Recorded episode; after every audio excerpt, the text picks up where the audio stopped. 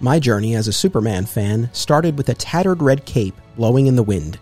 That ending rocketed me forward like a red blue blur through a decade long origin story and poignant tales of self discovery and fatherhood, and backwards to the character's very beginnings. Now, on this podcast, we journey together across time and media to examine the stories that have defined the Man of Steel. Welcome to Digging for Kryptonite, a Superman fan journey. I'm your host, Anthony Desiato. Joining me to discuss the Rebirth Action Comics run by writer Dan Jurgens is returning guest Scott Honig. Welcome back. I'm back. It's been a minute. It's so fun to be back. First episode of 2022 for you, my friend. Sir, but not the last. Not the last. In fact, before I press record, we were talking about some other episodes that you're going to be on. So we have a lot of fun stuff planned. And I have to start with an apology slash defense of myself because the last time you were on, you participated in our big Crisis Till Death event uh, towards the end of 2021. And in particular, you did a three episode swing where we covered approximately 150 issues of Superman comics from the early Triangle era.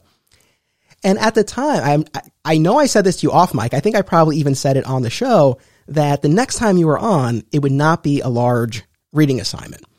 Yet here we are to discuss a fairly sizable run of comics. However, here's my defense. I did keep my word because the first episode that I reached out to you about doing for this year is actually an upcoming one. And for that, it's only going to be one trade paperback. We're going to be looking at the Geoff Johns Richard Donner run on Action Comics. That's going to be part of an event that I'm doing looking at the Superman of Richard Donner in comics and film. And so that was the first one that I reached out to you about. So I kept my word. I was like, it's one trade. It's a, it's a light reading assignment.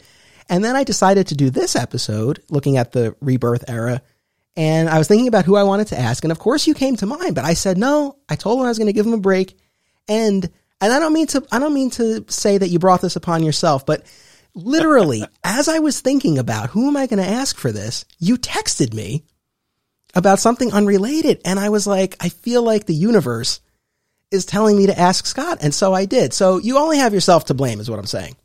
Yeah, I must have somehow sensed it and texted you, and then here we are. but I was very happy that uh, that you wanted to do this.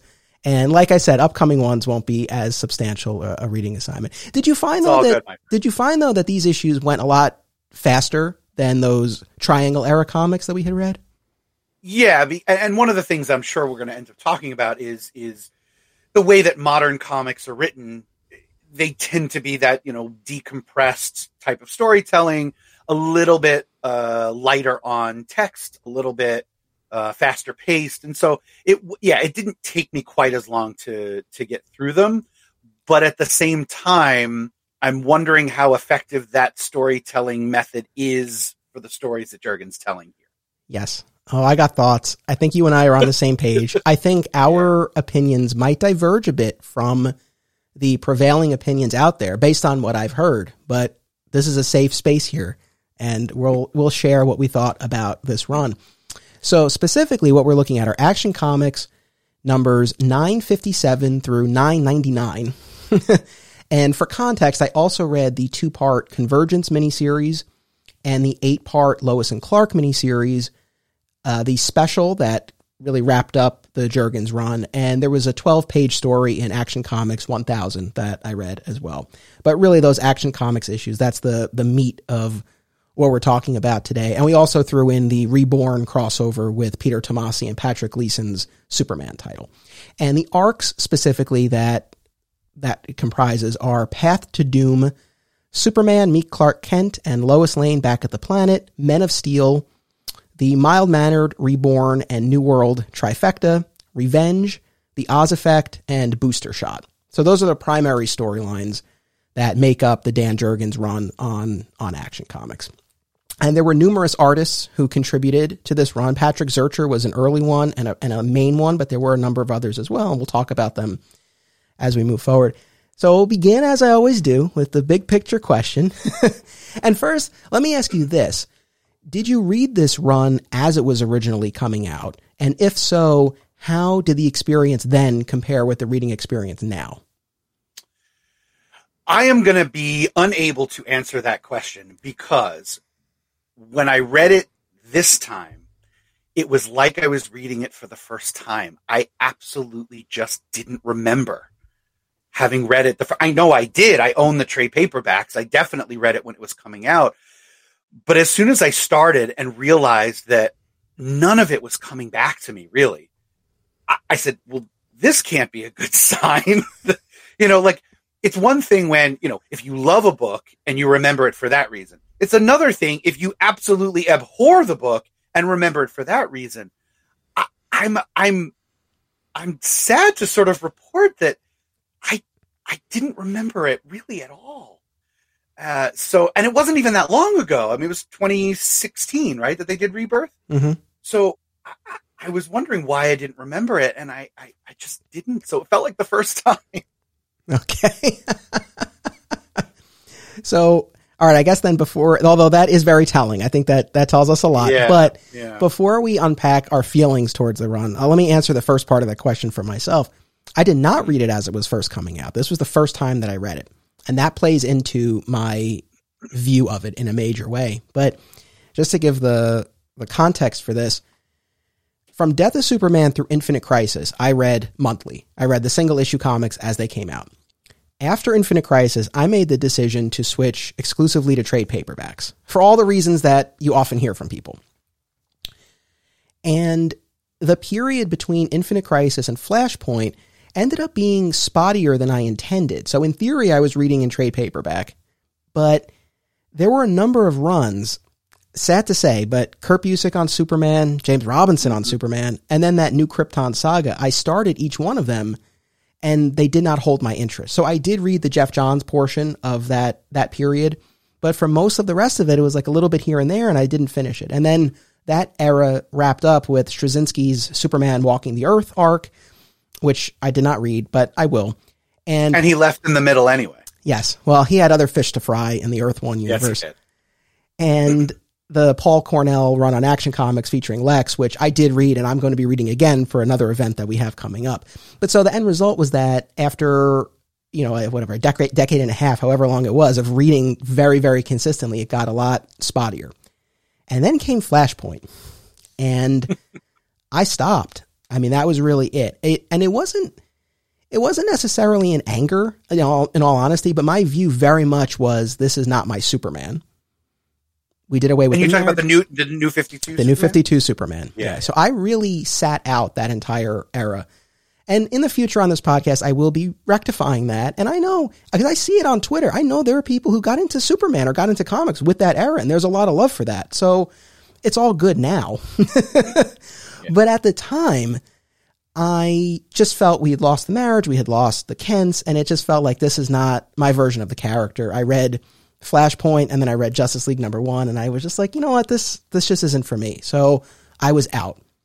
Then in 2016, like you said, we got Rebirth and the return of the pre 52 Superman and Lois. And overall, a restoration of hope and optimism across the DC universe. That was the, the line at the time.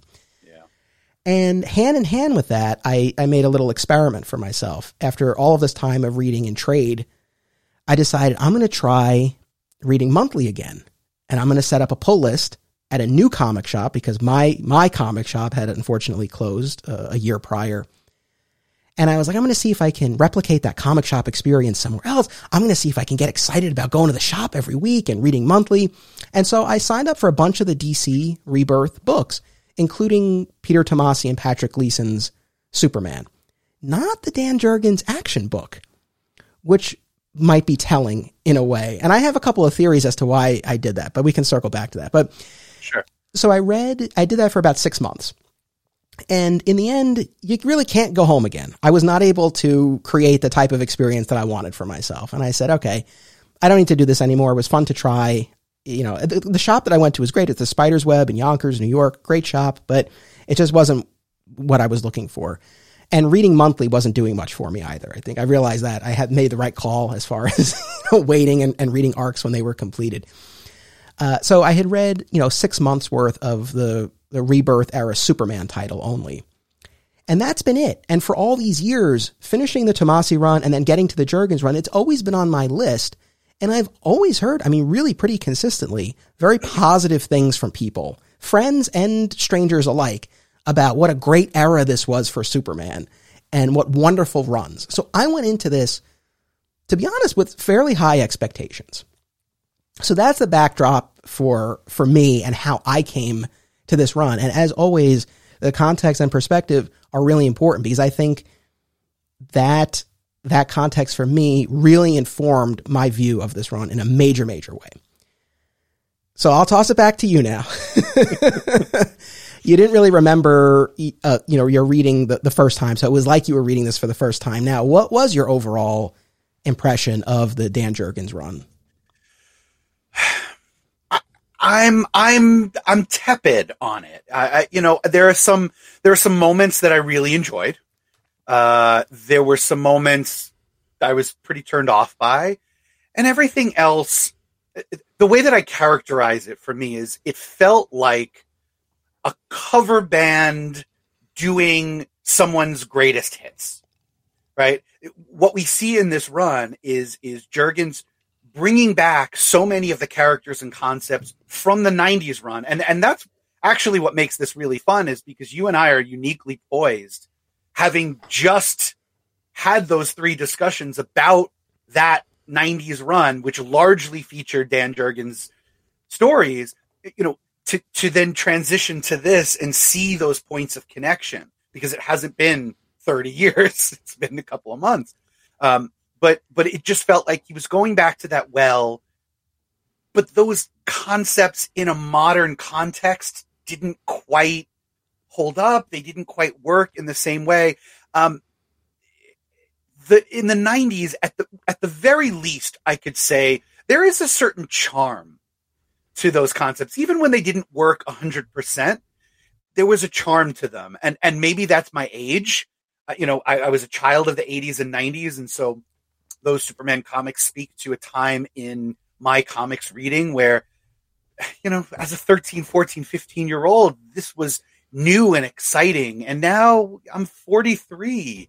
And, you know, I, I've, I've read so many superhero comics that I don't want to even lay it all at Jurgens' feet. I, I think I have to own some of this that I, I just may be in a time in my life where unless someone's doing something really new and interesting and different and really pushing boundaries, I may not be the target audience. And that's fine. I'm thrilled that there are so many people who love this run. They should. The rebirth, like the new 52 before it, was a jumping on point for a lot of readers. And a lot of readers who were 12, 13, 14 years old when those started are going to say, that's my Superman. And now, 30 years from now, they're going to be reading Superman and say, no, it's not New 52 or it's not Rebirth. And they're going to not like it because of that. But so I, am going to own some of that, that maybe it's my age and my, my long experience with reading superhero comics that it, it just wasn't for me, I think. That's all fair. And as usual, like you and I are, are coming from a similar place here. I would say for myself, I really wanted to love this run and I didn't. But I went in truly hoping that I would. I didn't hate it. And there's a lot to enjoy here. They're definitely solidly constructed, readable stories. And Jurgens, having spent so much time writing Superman in the 90s, has a very firm grasp on the characterization. It definitely felt like I was reading Superman. And that's great a lot of the issues I had, I think could be, and I, without knowing all of the behind the scenes stuff, but I suspect that a lot of the things I had an issue with might point more to editorial. Mm-hmm. So, for example, I felt, and we'll talk about this more, but I felt like the first part of the run spent so much time reconciling the pre 52 and 52 versions of the characters only to jettison all of that in the reborn arc where it merged those versions of the characters. And it just sort of right. felt like, why the F did we spend all of this time juggling the, these different versions and timelines? And then the Oz effect seemed to be pointing towards Doomsday Clock. and as we know from reading Doomsday Clock, ultimately went nowhere, and also featured a reveal that I have fundamental philosophical objections to. And I'm all just saying now because again, there are spoilers in here. If you've not read the run, you know, maybe save this episode for later. I don't know, but uh, at this point, I doubt this is a newsflash to anyone that Jor El is revealed to be Mr. Oz, and I had major issues with that. But That's going going back to the the context piece of this, I 100% can see how someone who read this as it was coming out, particularly someone who did not enjoy the new 52 Superman, and maybe the same person who did not enjoy the Bendis run that followed this, why that person would feel very differently about this run, and why this run would be like a port in the storm in the midst of runs that they didn't enjoy. So if you're listening to this and you're in that category, like I get it. I totally get it. But I read this in a vacuum. I didn't have that baggage here. I was just reading this run in and of itself. And it did not land for me the way that I hoped it would and the way I think it did for other people. Yeah, I agree with all of that. And, and I will happily uh, jump in with you on the Jor-El reveal because I've got feelings about it too. Um, I think another factor for me in this run is that in the 90s, not only was Jurgens writing, but he also drew the majority of the Superman issues that he was writing. And his art style is is was and will always be really a great fit for Superman. Um, it's classic, but it's modern at the same time. I loved what Jurgens was doing, and that was even in a period when you know we didn't have the advanced computer coloring that we have now. The simplicity of the art, the clear storytelling, his figure drawing, his back, it was all really, really great.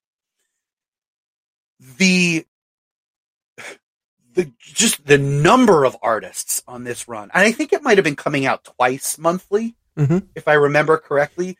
Right, so there's no way one single artist could keep up with that schedule, but they really did. They almost didn't even do one artist per arc. I mean, there were multiple artists per issue that switch for no particular reason other than we have to get this thing out on time. Um, and I found that the majority of the artists they're good artists in their own right. I just didn't feel like most of their styles fit well with Superman in general, but these stories in particular.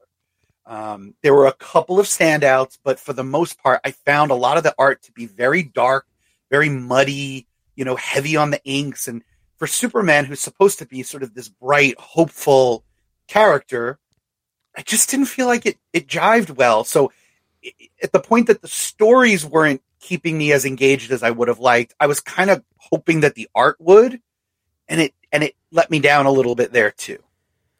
I'm with you. I will be covering the Peter Tomasi Patrick Gleason Superman run from Rebirth next week, but I've already done my reading for that, and I have the same issue with both runs. If I'm not mistaken, both books came out every other week you know, became, you know, so both books had the same issue where unfortunately, and we look, we understand it for an artist to do two books a month is very un, unrealistic. But to your point, had they had artists alternating arcs, that would have gone a long way. Instead, it seemed to be very haphazard and very piecemeal as far as who was doing which issues. And like I said before, I don't know all of the behind the scenes, and maybe for whatever reason, that's what they had to do, but it just seemed ill advised and it didn't make for the cohesive reading experience that you would want. And we've seen that's the thing. It's not like this is new. Right? I mean, I feel like Marvel's been doing this for a long time where they have artists trade off on arcs and things like that. And I think that works perfectly fine. That I think that would have helped my enjoyment a, a good bit had we had seen something like that. Yeah, I'm going to agree with something you said, and then I'm going to disagree with something you said. Uh, I agree uh, about the, the, the artists the possibility existing of of artists handling a particular arc because at the same time that I was reading the Rebirth Superman, I was reading Tom King's Batman. And Tom King was writing arcs for particular artists, and they would do the four, five, six ish- issues.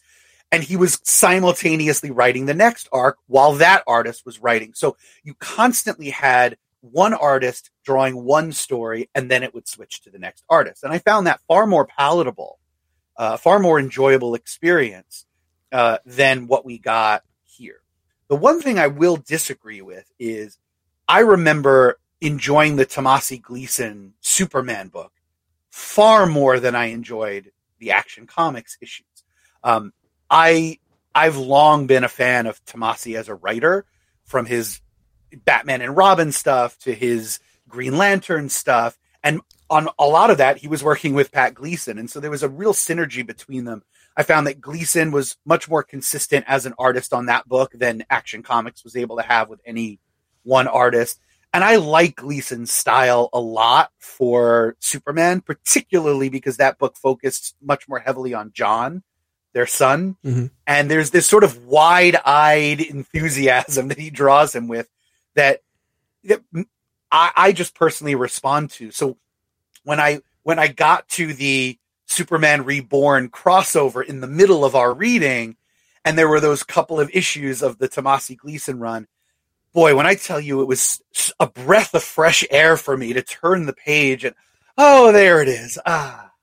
And Tomasi's also a lot lighter on on his exposition than Jurgens is. I think because Tomasi got into writing comics a little bit later in the game than Jurgens did. I know Tomasi was an editor first and then crossed over into writing. And I think he he tends to write with a little bit more of that modern sensibility where you need to recap every single thing that happened in the previous issues before moving on to the new plot. And so it was a little breezier, it was more fun, it was lighter. So when we get to that, uh, I'll, I'll, point out specifics, but I, I, I tended to like those issues a lot better. Fair enough. And I'll talk more about this next week. But yes, I would say overall, I did enjoy the Tomasi Gleason run on Superman more more than this but not vastly more, which I was actually kind of surprised by. But we'll, we'll unpack that more uh, next week.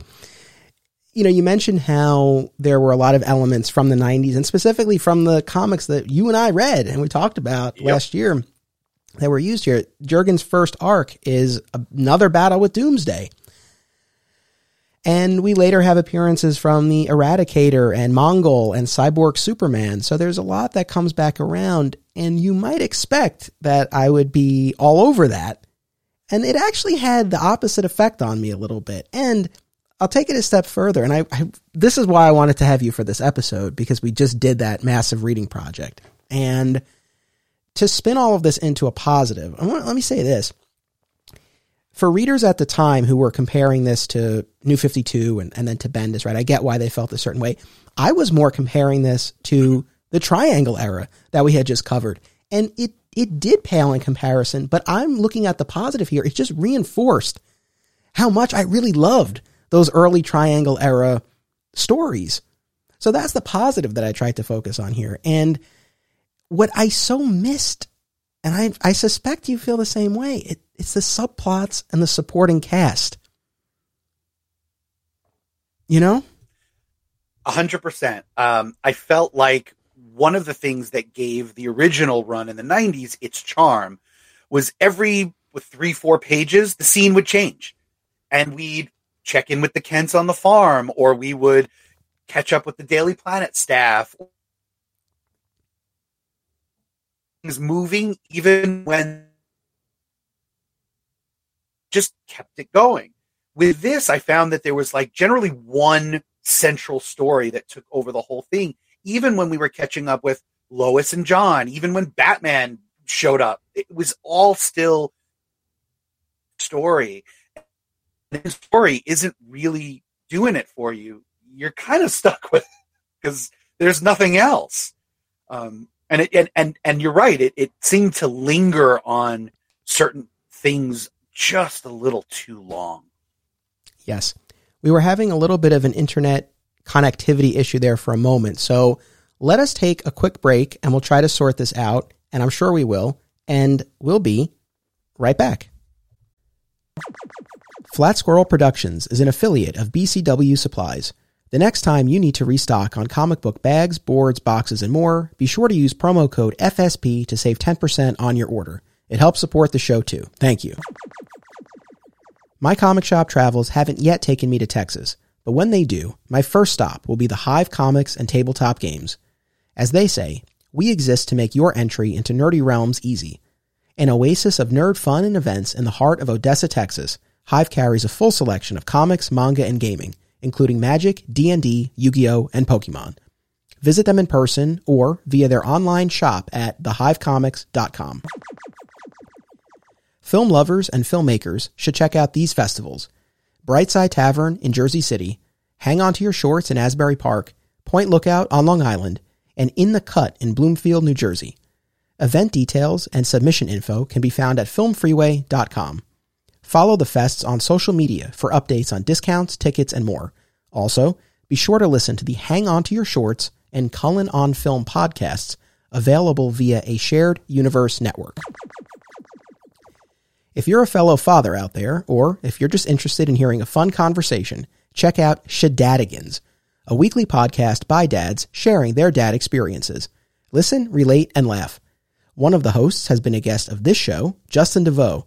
In recent years, Justin has embarked on a truly remarkable fitness journey, which you can see for yourself on Instagram at Real Life Lobo. And if you're looking for guidance on your own fitness journey, check out at Iron and Honor. And we're back. I mentioned before about how bringing in the elements from the 90s didn't have what I suppose the intended effect was for me at least. H- how about for you? I mean, were you excited that Jurgens' kickoff arc was a rematch with Doomsday? So my feeling on the the Path of Doom arc was that I felt like using Doomsday out of the gate could have been a really good way to suggest that everything is all new moving forward, right? You're sort of starting at the place where, in a sense, the 90s Superman sort of ended for him. Um, and I thought that that was potentially a smart move. I don't think it ended up really doing that for a couple of reasons. I didn't find the actual Doomsday battle and everything all that compelling, um, but also because everything moving forward was really, as I said, sort of a retread of a lot of the older concepts. I mean, at a certain point, I remember sort of taking stock. I went, okay, so we've got, uh, we've got, we had Doomsday, we had Mongul, we had uh, Henshaw, Cyborg Superman, we had the Eradicator, Steel made an appearance, and although we didn't get the the Conner Kent Superboy, we did get Jon Kent Superboy. And I wrote in my notes, I'm like, all right, the gang's all here now, I guess, you know. But it didn't feel the way that it felt then. And again, part of that is probably just me being older and, and maybe a little bit more jaded just because I've seen so much. But I wanted I wanted to lean into the nostalgia of it, right? Because nostalgia is a really, really powerful thing. And I just found that I couldn't. I was trying really hard to, and I just couldn't couldn't get there. So, you know, that ended up being a little disappointing. That's the thing. This was another instance of where I wanted to like it so much more than I did. Doomsday is tough. And I've talked about this before. The law of diminishing returns is at play in a major way when it comes to Doomsday. His first story kills Superman. So it's it's hard it's hard to do anything new or different with Doomsday. Certainly in, in a way that's going to be as compelling as his debut.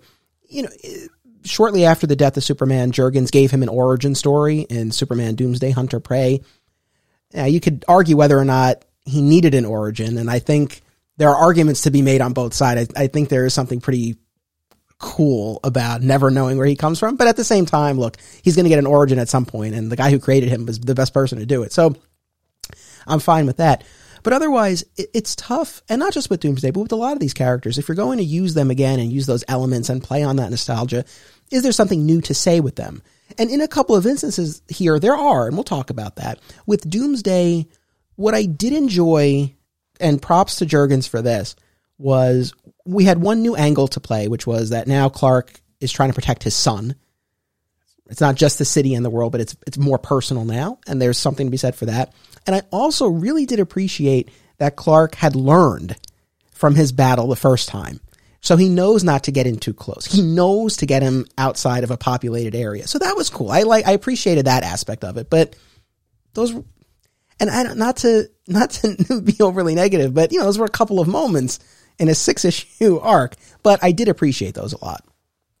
No, I, I agree with you. And and the other thing that I that I started to appreciate was the Clark's thought process during the battle where he knows that he had previously battled this creature and it had killed him. And there's the weight of that that he carries uh, into this battle, and and he knows that Lois is watching, and she knows because she was the one who had to mourn him when he was gone, and he really doesn't want to do that to her again. Right? It's less about him, but he really doesn't want her to have to go through that again because it was really traumatic. Um, and I really liked that angle of it. But what tainted it a little bit was that it just went on too long. Six issues was just entirely too many for this. I mean, the original Death of Superman is four issues, right? And it builds toward that final that final battle. And this, I just felt like kept retreading. Even the things we liked, it just kept retreading them and retreading them and retreading them. And at a certain point, I just went, okay, just can we just wrap it up now? You mentioned modern storytelling earlier, and I think Path of Doom and Men of Steel, those two arcs in particular, represent the the worst of modern storytelling. In that, I felt both of those stories were decompressed slash padded. They went on for more issues than they needed to. They didn't have that much to say yet. So they were padded because they would eventually be collected in a trade paperback, but right. they were still initially consumed monthly. And for whatever reason, DC doesn't want to do a recap page, I guess. So they are also, I found them to be very repetitive. So they were padded and repetitive. That to me is like the worst of, of both worlds when it comes to this. And I found those two arcs in particular were guilty of that. In Path of Doom in particular, we have the debut of this Clark Kent doppelganger and you know, we'll unpack that a little bit more, I guess, when we talk about the subsequent arcs. But it's issue after issue of people asking him, you know, who are you? Where'd you come from? I'm Clark.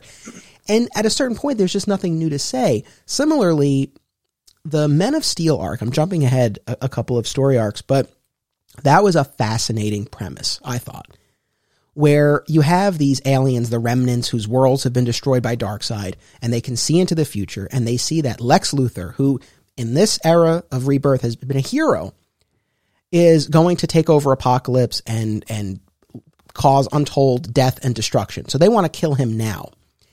So it puts Superman in a very difficult spot because on his world Lex was evil. Here he seems to be a hero, but he can't find any proof of of Lex's misdeeds.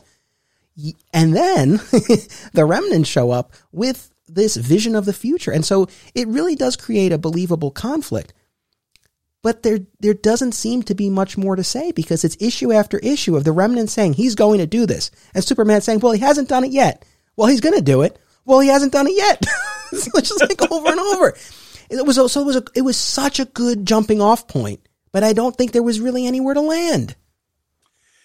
Yeah, it just it didn't have the substance to to keep it going long term. I mean, that's a great premise for an issue or two and then it really needs to build it needs to go somewhere else and it just it just didn't so you end up having this this ongoing physical conflict between superman and luthor who's wearing sort of a version of his battle suit but with the s logo on it and and all that. And, and it looks great um and and fighting these zaid and Lakal and and ultimately it, you know that was that was one of those arcs that i also found represented one of my bigger issues with the run overall, which is that I was far more interested in the family drama with Clark, Lois, and Jon, especially because Jon was a new character and I was really enjoying getting to know him a little bit, getting to see Clark and Lois as parents for the first time. There, there is a novelty to that that I did enjoy.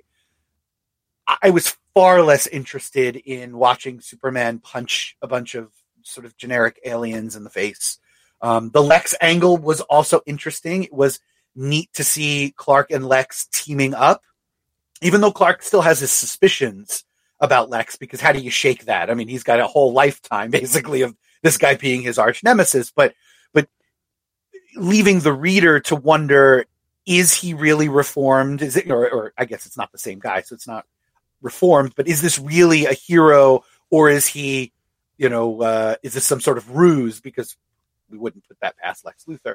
So that is an interesting angle, but to focus so much of the time on just the, the punching, I just it got tired real fast. To your point, the family aspect was the most interesting for me as well. in fairness, maybe we didn't get as much of that in action because that was more the purview of Tomasi and Gleason in the Superman book. Thankfully, we do, do we do still get a fair amount of Clark, Lois, and Jon in this. And yes, yeah, seeing Clark as a dad, and I've talked about this primarily in the context of the Superman and Lois TV show, but certainly it started here in the comics. And, you know, short of the marriage, and even that was formalizing a relationship that had been going on for a while and that certainly had been danced around and teased for decades prior. But giving them a child really moves the, the mythology forward in a, in a substantial way and also an organic way. So I love that. And as I say all the time as a dad myself, it's like, I, I love that. I love that aspect of it too. And, and yes, there were a lot of moments, especially in that Men of Steel arc, where it's like, all right, I'm not that invested in this battle on the, the Remnants world that they take, you know, Clark and Lex to. On that note, let's talk about the decision and whether this was editorial or Jurgens, I don't know. But this decision to integrate the post crisis slash pre 52 Superman, however you want to call him, into the new 52 world. Because that's essentially what happens, right? When the new 52 era ends and we enter rebirth, rebirth is more of a, of a feeling th- that era. It's not necessarily that continuity has been rewritten. And in fact, the new 52 Superman dies at the end of, of the new 52 run. And our Superman and Lois, who have been on this earth in hiding all this time. And we see that chronicled in the Lois and Clark miniseries, which I quite liked. I want to talk to you about that. Yes.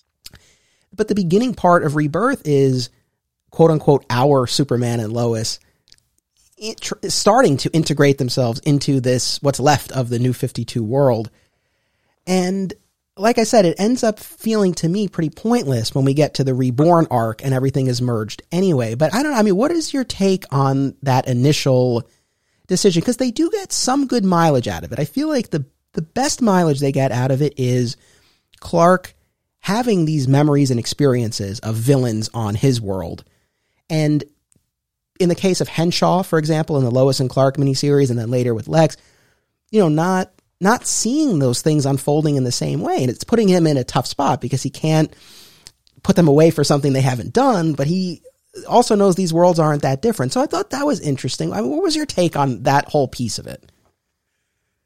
Boy, I feel like I keep going back to the same well, but you know, it's the same thing. It's it's a neat idea on its face, um, and and a lot of potential for story, but that potential ends up being kind of squandered because it just goes on too long. Like th- there is, I think, a sweet spot of time that it would have worked really well for. And uh, for so for me, I know in my notes I, I sort of remarked that that the Superman Reborn crossover to me felt much more like where the story should have started.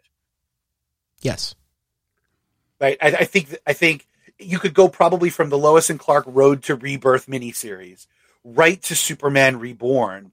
And that's a really I think it's a it's a, a concise trajectory that gets us to where we need to be to start enjoying this version of Superman. Whether that's a throwback for people or whether that's something new for people, depending on where you are in your comics experience.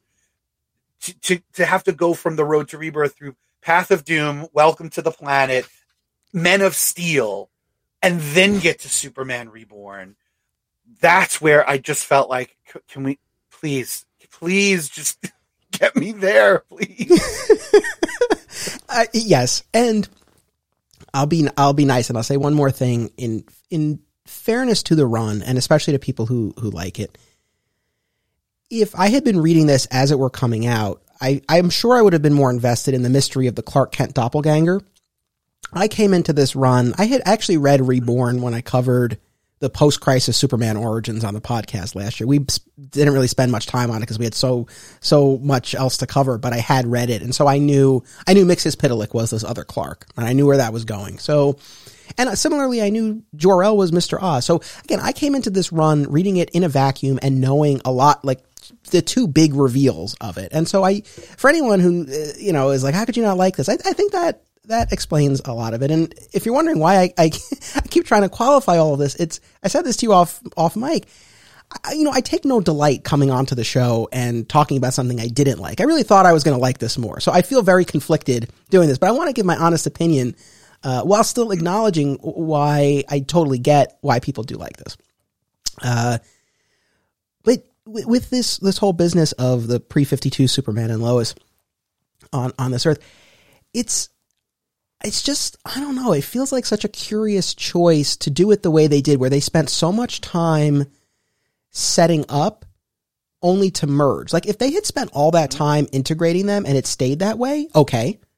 Or if they had merged them right off the bat, like you said. But it just felt like a very weird place where they landed. And I just wonder, and hindsight's 2020 and all that, but I, I almost wonder in that DC Universe Rebirth special that Geoff Johns wrote, you know, when Wally West emerges from the lightning there, could that not have just sort of, you know, tidy this up for us really quickly so we could just jump in? It's like, I feel like they could have avoided a lot of this. They did. And, and I'm not going to belabor the point. I will say that I agree. Um, I will also say to defend you, uh, and myself to some extent, um, while I also take no pleasure in in offering some criticism of the of the run, your mission with this podcast is to look at the almost the entire breadth and scope of Superman's at this point what 85 year history. There's gonna be some stuff that just doesn't hit. I mean, to to think otherwise you know, would be unfair. So you've been overly positive about so much of it, fairly so, but you've been so positive about stuff that maybe other people don't dig on.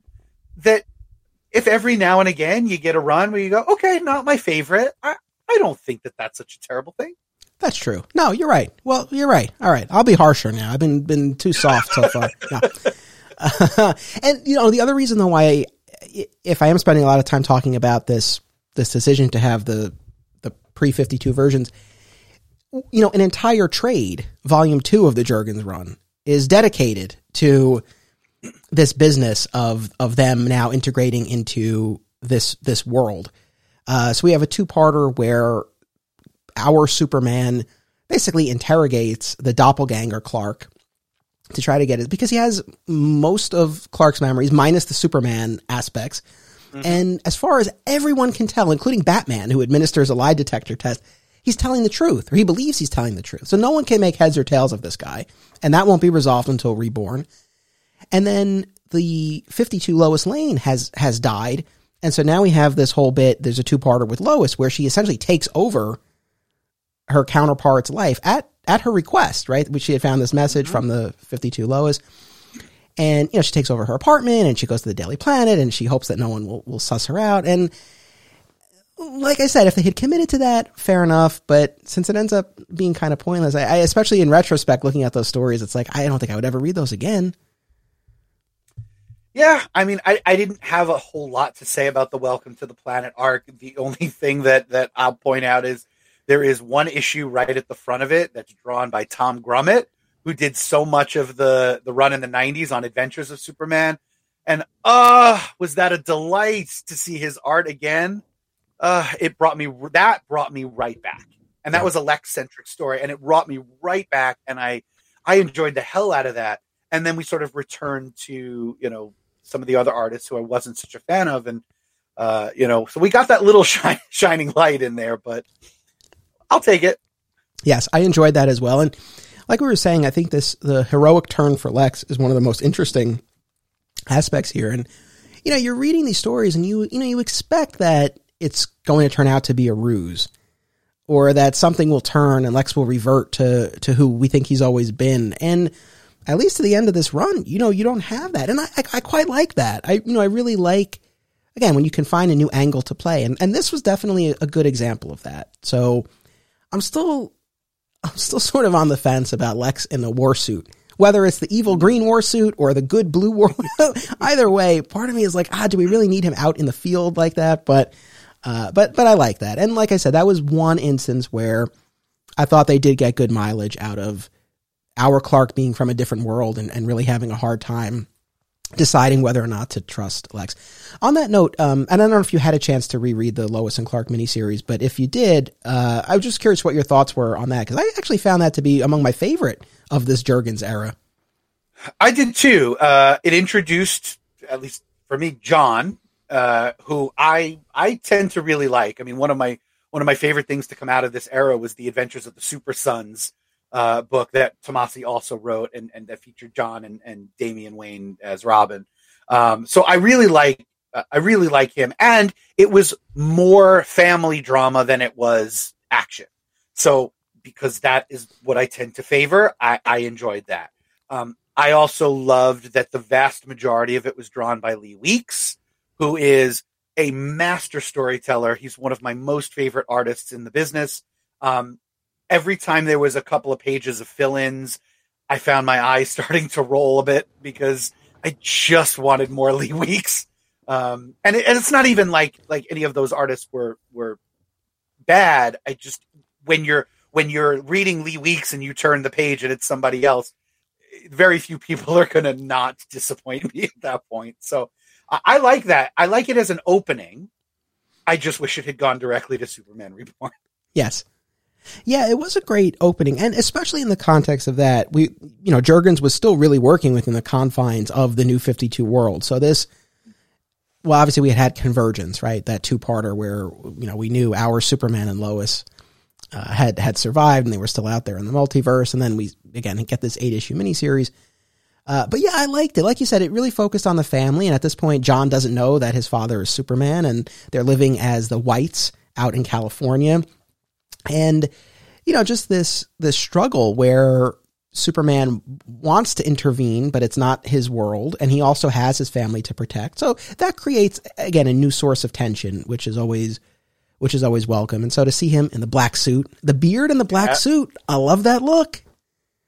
I know you do. I, I, I you and I are not going to agree on the black suit. I, I, unless, unless he is in mourning because um, I know like after uh, Our Worlds at War in the early 2000s, he wasn't wearing a black suit, but the the S on the chest instead of the yellow background, it was black mm-hmm. um, to show his mourning for the, those who were lost in that battle. Uh, I like it at, to represent how he's feeling at the time. I don't love it as a look. I know you love it in, in Justice League in, in Snyder's Justice League. I I so don't like that at all. I think you can do it for a little while. And I was able to I was able to be on board with it for that arc. And then I really needed it to change. However, my caveat to that is they went to a version of the Superman suit for him that I also really don't like. And and, and it is it's much closer to the classic look. I didn't like it when they redesigned it for the new 52 and they took the trunks away. Um, and it wasn't even so much the trunks specifically, but to me, there's a color balance on classic Superman. And that balance is the majority of the suit is blue, and it's the red trunks with that yellow belt that breaks up the blue until you get to his red boots. And this version of the suit not only doesn't have the trunks, it has no yellow in the midsection at all and his boots are blue. So it's just all blue. And that's one of the things that contributed to everything sort of looking so dark and muddy. And to me, there needs to be that, that, that yellow to brighten up the color palette a little bit. I just, it's, it's the visual, my visual programming from having seen Superman as an icon since I can't remember a time where I didn't have that visual in my head. And I just, I need it. That's just me. No, I hear you, especially about wanting to break up the blue. I- am sort of indifferent on the rebirth costume. I don't feel that strongly one way or the other, but I, I, I, mean, I do agree about having something break it up. I don't, and I've said this before, I don't necessarily need it to be the trunks, but a more prominent, larger red belt goes a long way. But yes, I do love the, I do love the black costume. Just think about, and I suspect we'll get it at some point on Superman and Lois. I would be shocked. I mean, these guys clearly have a lot of affection for the 90s. So I feel like at some point they'll finally let Tyler Hoechlin's beard loose. It can't. That thing can't be contained to begin with. So they'll they'll just let that go. They'll put him in the black. He's already I mean, got the, the, permanent five o'clock shadows. So yes, might as well. Which I I'm, I know people. Some people are kind of. I like that. I do too. I'm with you. I heard you mention that on the on the episode about Superman and Lois, and I I agreed completely. As always, it's about seeing myself in the character. Because a few years ago, I stopped shaving with the blade. I just stopped, and so I only use an electric razor. So there's always some stubble, and I, you know, so for myself, I like that. So, uh, but I think that, and I know we've seen the the Elseworlds version of Tyler Hoechlin, and then the the the alternate universe version where he's in the black costume right. with the cape. But I think if we get something closer to to this Lois and Clark miniseries, I think that would work well for a few episodes. But mm-hmm. yeah, it was. I really enjoyed the miniseries and it lends some credence to my theory here that a lot of what I don't like about this run, not all of it, but a lot of it points more to editorial dictates rather than to what Jurgens would do on his own. Because my three favorite Jurgens stories from this era are the Lois and Clark miniseries, the Revenge arc, and the Booster Gold arc. And I feel like those were the three stories where Jurgens was able to just tell a story. Everything else to me to me at least, felt like it was serving something else. It was tidying up the new 52 business or it was pointing to to Doomsday Clock with the Oz effect. But I felt like those stories were more just J- Jurgens telling a story. And those were the ones I enjoyed the most. So I don't know what the right balance is when you're introducing something new to an established franchise, especially when you're a writer who had previously been on that franchise. I can't imagine this is an easy job. And, and, you know, for all the, the criticism that we have, you know, you got to give the guy credit for, for coming back and, and trying something new, even if it did bring back a lot of the old, the old concepts. Like Jon Kent, great addition for me. Like lo- really logical movement forward for the characters, as you said, very organic. Um, but who's to say that it couldn't have flopped? You know, it could have been one of those elements that you you go for and people hate. Fortunately, they didn't. Um, I agree with you that Lex as a hero is one of those concepts that also really could have fallen on its face, but it didn't. I'm also going to defend the war suit here because I feel like uh, for Lex to play the hero, you know, he has no superpowers. So without it, without the the suit, he couldn't do anything that he does for him to be out in the field, I think is is more of a reason. I mean, he's really putting himself out there and risking his life. If if that doesn't suggest real true heroism. I mean, you know, Lex would never put himself into harm's way like that unless he were doing it in this case for, for, for those heroic reasons. Like villainous Lex would never do that. He'd send somebody in his place. He'd send a proxy. Um, so I like that because it it communicates without having to put it in writing. It communicates to Clark that I mean, if this guy's willing to fight side by side with me and take a beating, and he takes a couple of good beatings in this, um, then there's got to be some legitimacy to his heroism. There has to, right? So that that element could have fallen on its face, and I think it succeeds in a lot of ways.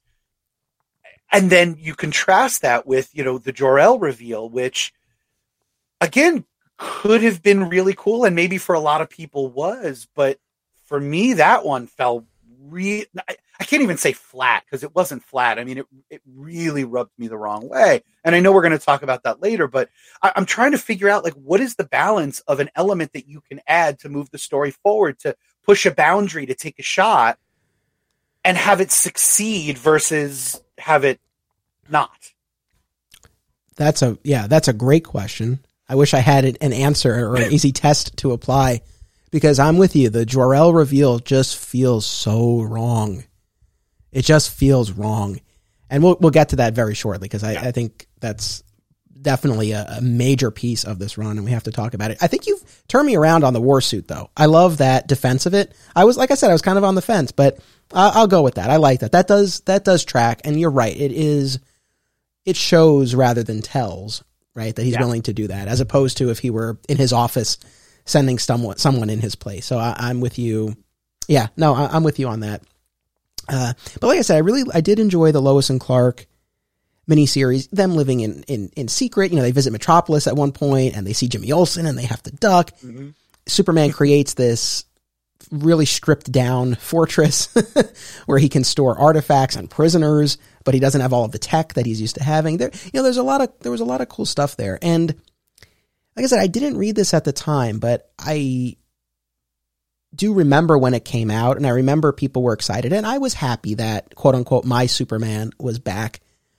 Uh, like I said, the new 52 conversation will be other podcast episodes in, in the future, but I've said this before, and I'll just mention it again here quickly. I really think that for myself, at least, I would have been a lot more receptive to the new 52 had the post crisis Superman gotten an equivalent of whatever happened to the Man of Tomorrow. Mm. There was no send off for that version of the character or, or, the others in the DC universe. And that would have gone a long way. So I, I did very much appreciate that that version was coming back, even if I wasn't reading it at the time. And like I said at the top, when I when I tried my experiment of reading monthly comics again, I put the Tomasi book on the list, but not Jurgens. And it's kind of hard to say why. I mean, I think that I was thinking more of the end of the Jurgens tenure on the Superman books, like towards the end of the Triangle era, because as much as you and I had a blast with the late 80s, early 90s, and uh, coming up on the podcast later in the year, we'll be looking at the mid 90s. By the end, the Electric Superman saga, the Millennium Giants, all that business, it, I don't think it ended on the best note. And I think that definitely sort of soured my opinion of that period of time generally. Even though I had the nostalgia from reading it as a kid, I think I always felt like, I don't know how, how good those comics were. And I guess I was thinking of Jurgens more from that point in time. So when they announced he was doing this, it just didn't, it didn't necessarily grab me. I think I would feel if this were all happening again now and I had the reading project that you and I had just, I think I would feel differently because I would be thinking more of that. But so I think that's why I wasn't necessarily, uh, why I didn't add it to my list at the time. That makes sense. And, and I probably, I mean, I was reading everything you know in the rebirth era. I was i was hoping to recapture some of my love for dc because you know as the new 52 wore on there there was there was less and less to really be excited about. So i was hoping and, and so i was trying everything. Um, i was really hoping with jurgens back on action comics to recapture some of the the love for the 90s stuff and and I, I wish I had better memories of having read it when, as it was coming out, and you know, I'm I'm really sad to say that I, I can't add that to the discussion. It's fine, but I think I feel like your impression was at least a positive one because when we had that text exchange and I said I'm, I'm going to cover this, would you want to do it? You said, yeah, I love that. I love those comics. So even if you don't remember this, you did. I could pull it up. Oh, okay. so I mean, that's the thing. Even if you don't remember the specifics, I, I think it definitely at least left a positive impression. So let's uh let's move forward into the reborn arc. Mm. Uh, what were your thoughts on the reveal that this doppelganger Clark Kent? Now, in in fairness, this the doppelganger Clark did solve a major issue for Superman because the 52 Superman's identity had been exposed. Right, everyone knew right. that Clark was Superman. So, on top of everything else, we also have this business of how, how are we going to re- reconcile this? So, another Clark Kent definitely you know went a long way towards that. But we find out in the Reborn arc that it's actually Mixius Mxyzptlk. What was your take on that reveal?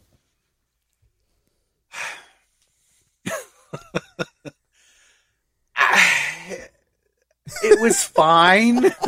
you know, we no listen in in previous discussions, in at least I would say at least two of our previous discussions, we've talked about how Mxyzptlk stories are really hit and miss for us. You and I both don't love a more sort of magical or supernatural bent Superman stories, and Mxyzptlk sort of fits right into that. So there have been stories with Mxyzptlk that I have liked. The vast majority of them I don't love. I think he's a better concept than he is a character in execution. Um, and if he's used sparingly, he can be quite effective depending on the story you're telling. I I don't know that we needed him here. Um, it was it was it was fine. It was fine. It was fine. I'll I'll be a little. I think I'm a little bit more a little more positive on it. I didn't think the reveal was all that great. Like I said, for this run, I wasn't shocked. But when I read Reborn for the first time, I, I didn't. I that I did not go in armed with any knowledge. So I there was a point in time where I read this and I was surprised. I don't think it's the best reveal, but I do really, really like Mixie's motivation. The fact that he showed up and he got taken by Mr. Oz and he's so cocky at the beginning. He's like, well, Superman is going to notice when I don't show up. Every three months we do battle. He'll come find me. And he doesn't. And that's what sets Mxyzptlk off. And that I really, I thought that was a, a fresh take on, on the character. And there's a Paul Dini story that's, that's in there. It breaks my heart, but it's like my two favorite parts of Reborn were the first Tomasi Gleason issue where Right. this you know reality this new reality for Lois and Clark is disappearing and you know Clark is holding Jon as Jon fades away a la Peter Parker Ugh. in Infinity War and it it guts you it breaks your heart and that was not a Jurgens issue and then the Paul Dini Mixie issue was Yeah. a lot of fun too so those are my two favorite parts of, of Reborn but so I thought it was a, a good a good motivation for Mixie but the reveal itself was just sort of like okay and then as far as the purpose of the story, which was to streamline the, the pre 52 and 52 versions of Lois and Clark into a single unified person and timeline. There was a there was a point in time where I really cared about continuity and how things lined up and how an event was going to rework continuity. I cared I wasn't born when Crisis came out, but I cared when Zero Hour hit. I really cared when Infinite Crisis hit. And by the time I get to something like this, I don't care. I don't care. All of the, because I guess, and maybe fans who are older have gotten to this point already, but after a while, and pardon my language, but it's all bullshit. Uh, It's like, you know, I, that's the conclusion I've come to. And so it's like, I don't really, I, this story doesn't really do much for me. Well, it's like the tagline to another one of your podcasts. They're all imaginary stories, Yes. right? so at the point that they are, you know, whether it lines up exactly with this vast history or not, it it really starts mattering less and less. And I think that's a product also of of our age and our long history in reading these things, where you realize how little it matters because uh, serialized superhero storytelling creates the illusion of change, but nothing really ever changes.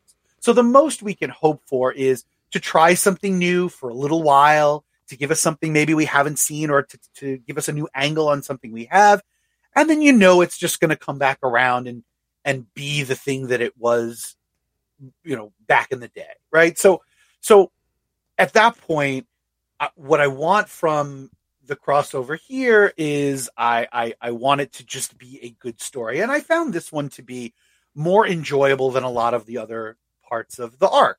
I really liked the the Tomasi Gleason issues um, because they tended to focus more on the family. The the the emotional conflict was far more compelling than the physical one. The emotional conflict of the family not remembering each other. They don't remember who they are. They don't remember that they are family. Was heartbreaking to watch Jon disappear in Clark's arms. Is heartbreaking and beautifully drawn by Gleason. I would add. Yeah. I agree with you. I thought the Paul Dini story drawn by Ian Churchill, where Mxyzptlk explains to Jon the the whole saga of how this all came to be. It looked fun. It read in a fun way. It was just it was fun, and it had an emotional core to the story that a lot of the other arcs in this run just didn't have because they. I mean, it is action comics. I get it, but they tended to focus more on the the physical conflict. So yeah, this was definitely a high point. Um, the Gleason art, the Doug Mahnke art, which I really enjoy as well. Especially there's that one issue leading up to the Mxyzptlk reveal where he does these like splash page battle scenes of most of Superman's major rogues, where you've got Luthor, like like villain Luthor in the in the green and purple battle suit, Bizarro, Brainiac, uh, Mongul, Parasite, Cyborg, Superman, Doomsday, and then Mixius Mxyzptlk, who is the mastermind behind it all. And I thought that really worked well, and actually harkened back to the Death of Superman issue where all of the pages were splash pages to emphasize the enormity of of the battle. So I really did enjoy that. The other minor detail that I did enjoy, and I'm going to call it out here, um, was towards the beginning of the arc when the Clark Kent doppelganger, before it's revealed that it's Mxyzptlk, asks Lois out on a date. I didn't go back to check, but I think it was the same dialogue that Jurgens used when Clark asked Lois out back in the 90s. He gave her the bouquet of flowers and asked her. I got real massive flashbacks to that. I have to do the actual check, but I think it might have been the exact dialogue, oh, which would be very cool. Interesting. Oh, I didn't clock that, and so I certainly didn't check it. But yeah, we'll have to we'll have to look that up. Uh, very very interesting. Well, it sounds like you got more mileage out of the reborn story than I did, so I'm I'm glad. I don't. Yeah, that again, that all tracks. And like I said, there were definitely moments that I really did enjoy. Overall, I guess I just was not invested in the continuity of it all, and it was harder for me to latch onto the story. But I, I don't disagree about the you know the emotional core there and the focus on the family for sure. We still have to get to Oz, but going chronologically, since that seems to be serving us well here, the revenge arc was really one of the high points for me for the most part.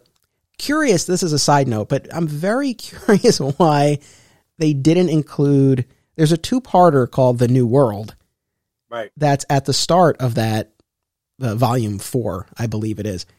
I don't know why on earth that wasn't included with the reborn story because it's all about Superman feeling like his memories are amiss and he goes to the fortress and he watches his life unfold through the crystals it just again this is a minor note but it just felt like that would have been a lot more fitting in the reborn. It would have made for a more complete story. Like now he get we get we and clark get to see his new history unfold. But i have a lot of questions about about uh, never a good sign when i start with that. I have a lot of questions about how like what the what are the decisions when not only are you writing stories that you know will be collected in trade but then when the original issues are then repackaged for trade. I have a lot of questions about how that happens because, like you said, you know, there is a lot of repetition when you read it in trade because, again, there are no recap pages. And so some writers, Jurgens being one of them, feels compelled to catch you up at the beginning of every issue. And that problem could easily be solved with the recap page um, for the single issues, but then they're easily removed for the trade, right? You could have one recap page that recaps the previous trade and then moves forward into the story. So you don't have to experience the the exposition, whether it's done in in narrative captions, which is a little bit more palatable to me. Uh, when it's done through dialogue, it is so clunky. yeah, because nobody would ever talk about what just happened to them because it just happened to them. Right? So I, I, have questions about, and I understand like financially, and I guess I guess time wise, it's just more convenient to take the issues as they were presented and just bind them together as a trade. But to me, it would seem like they're two different reading experiences. If you're reading 20 pages this month and then 20 page the next 20 pages next month you're getting a different experience than if you're reading the six issues all in one shot. And so i feel like they should be a little bit different. Uh, and and i felt that here as i, I suspect you did. Um, i don't have as positive a feeling about the new world arc as you did. I will say this was when they they did update the costume a little bit. Yeah. It was with this arc and and they gave him red boots, which I like, and a little yellow on the belt, which I also like. So I'm going to give them props for that. Um, the Superman Revenge Squad, to me, was really where it cemented my my opinion that this was like like Jurgens' greatest hits, but just a little off, like it was a cover band doing Jurgens' greatest hits. And maybe I suspect, if I'm tying it together with one of our other points, maybe that's because it wasn't done in three to four page scenes and then switch. Maybe because it was all one story that it just felt like like that. Um, I did like the introduction of a new artist to this run, Viktor Bogdanovic. Mm-hmm. Um, I, I, was getting like Greg Capullo vibes out of him, um, and I like Greg Capullo a lot. So I did like the art a little bit more. It was it was, it was a little bombastic, which I felt fit the tone. It was a little brighter, not a lot of those dark inks. My my my deepest regret about this arc was this was the point in my reading where I deeply started missing the presence of Ma and Pa Kent. Yeah. And I know and I know you like me are a fan of when the Kents are alive. And I didn't I didn't feel it right away and maybe that's because there was already a family vibe with Clark and Lois and Jon.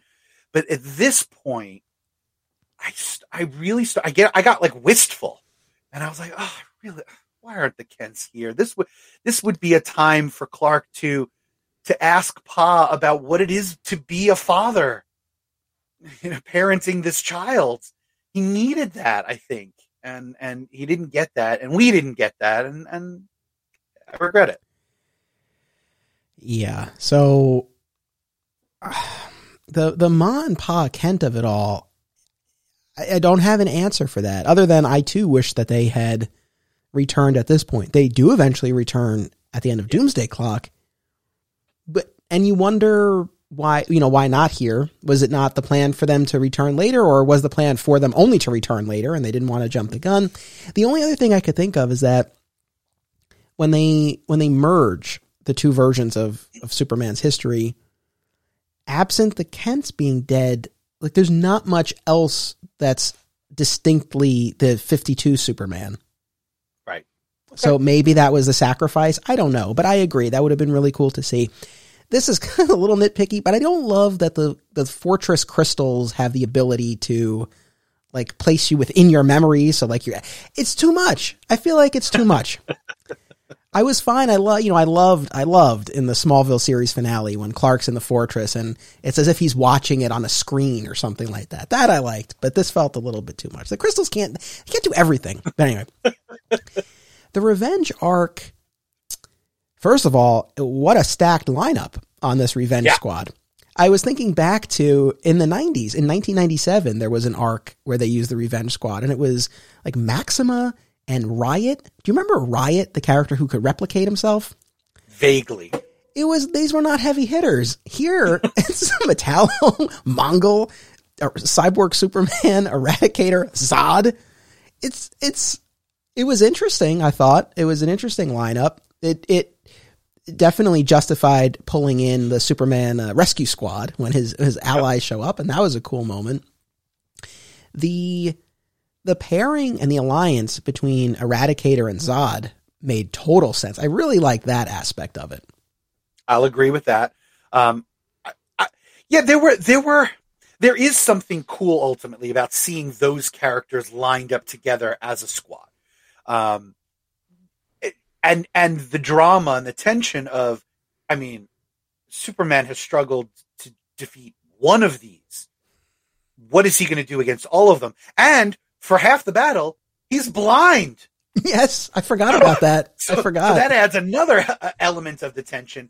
And I will say, I did get, I did get the the the real nice feelings right when the whole Superman uh, rescue squad comes in.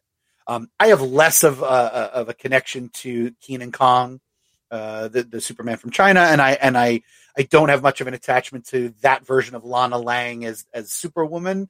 Did you Um, read but that see- Superwoman series at all? I didn't. No, me I neither. Um, it, it it never really appealed to me. Um, I know you're a huge fan of Steel, so it's nice to see Steel. Um, but at the end of the day, I don't know. How, other than sort of seeing the cool lineups, I don't know that I got a, a ton of mileage out of the out of the story. I feel like uh, I feel like I enjoyed it more because, like I said, I felt like this was one of the first instances where Jurgens was just telling a straight story and not serving something else. Mhm. I what got me in the feels was when I guess it's before the rescue squad shows up and Clark is fighting them off outside the fortress and Lois and Jon are inside and you know he's not expecting to walk away. He's just trying to buy them as much time as he can. and He's okay with that. That got me. I thought that was a powerful moment. Uh, and yeah, just to see that lineup and, and how that, that lineup ultimately falls to infighting You know, if they had only worked Right. together, they, they would have been okay. But you know, Zod has his own agenda to get his his family from the Phantom Zone, and we have this tension, of course, between Cyborg. Cyborg Superman is the is the organizer here, uh, between him and Mongul, and going back to playing the hits, we even have a recreation of the the moment of Mongul kneeling Right, right. before Cyborg Superman. On the note of the Eradicator, uh, I'll talk about this next week, but Tomasi and Gleason did a lot with him in their first arc and actually introduced this version of the Eradicator different than the the post-crisis iteration where here it's actually more in line with the Superman and Lois TV show. I suspect they took some inspiration from this where he's absorbing the the souls of, of the Kryptonians. So that was interesting to see. Uh, and, and like I said, the ideological parallels between uh, Eradicator and Zod, as far as you know, trying to preserve the Kryptonian race, that you know that that tracked. Um, yeah, I don't know. I, I don't know that I necessarily have too much more to say about the arc, but I did enjoy it. I did enjoy it, and th- this is jumping ahead because I know that this doesn't happen in this arc, but at the end of this story, Cyborg is stuck in the Phantom Zone, and in a follow up issue, Superman makes a very interesting choice. Right, he stops this asteroid that's coming towards Earth, and there's a mineral inside, and he uses it to create this like impenetrable room in the fortress. And he retrieves Cyborg from the Phantom Zone and places him there with those magic crystals I was just complaining about, and allows Hank Henshaw to live in his happiest memories to hopefully try to regain some of his humanity. This was very interesting to me, and I mostly land on the side of what a beautiful moment, and I applaud Clark for his mercy and his inventiveness. I also have somewhat of an opposing view as well, but I wanted to get your take. What did you think about that? It's it's an elegant solution and it's and it's perfectly superman too right? Because it solves the problem of not having cyborg superman out there causing trouble. And when he causes trouble he causes big trouble. I mean this is a heavy hitter of a villain right? So you have to keep this guy off the off the playing field. To doom him to an eternal existence in the phantom zone I- think even even Clark recognizes that while it's not a death sentence, it it might as well be, and and maybe it's even worse, right? So this solution gets him off the playing field, so he can't hurt anybody else, uh, but isn't torturous. In fact, it's the opposite; it's bliss. Um, and and if the if the result of it can be that you get Hank Henshaw, the human, the man, back then that's a bonus. And if not, then he at least remains, you know, in that blissful world. So I- see this as uh, speaking volumes about who Superman is and, and, and why we love him. Because he will try to find that way to solve the problem if he can. Yes. Yeah, like I said, overall that's that's where I land on this.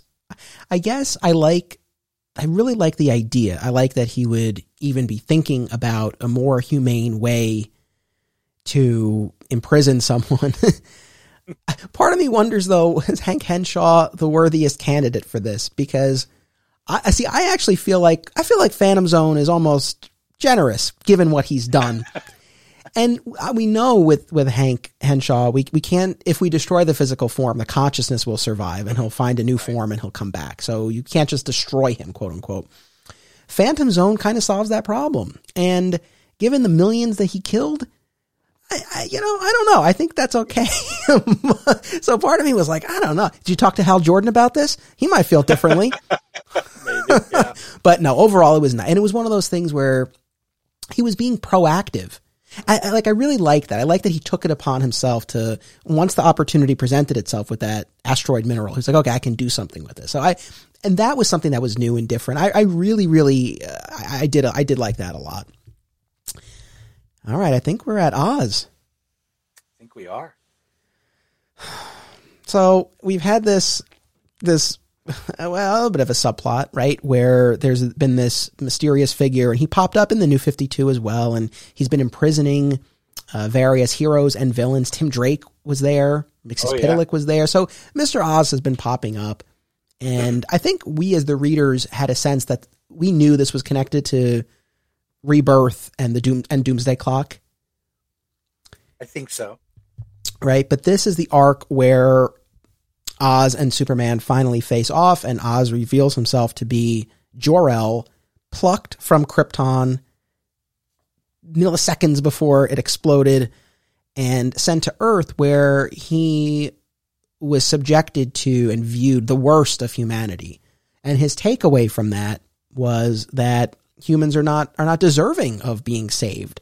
And he sent Kal-El to the wrong place. And over the course of this arc, he's going to show Kal-El all of these instances of anytime you give someone the choice to do the right thing or the wrong, th- wrong thing, they'll choose the wrong, the evil. And they're not deserving of, of you. Before we talk about this in particular, you know, we were talking about this off mic. You and I have not reread Doomsday Clock in, in quite some time, but unless I'm totally mistaken, this does not pay off in, in Doomsday Clock because what we ultimately find, or at least are led to believe, is that it's Dr. Manhattan who had plucked Jor-El. And Dr. Manhattan, of course, figures prominently in Doomsday Clock, but uh, as far as I can remember, Mr. Oz does not come back into play in Doomsday Clock at all. So this felt like a lot of setup for nothing. It did. So th- there were two reasons why I was primarily disappointed is even a little charitable.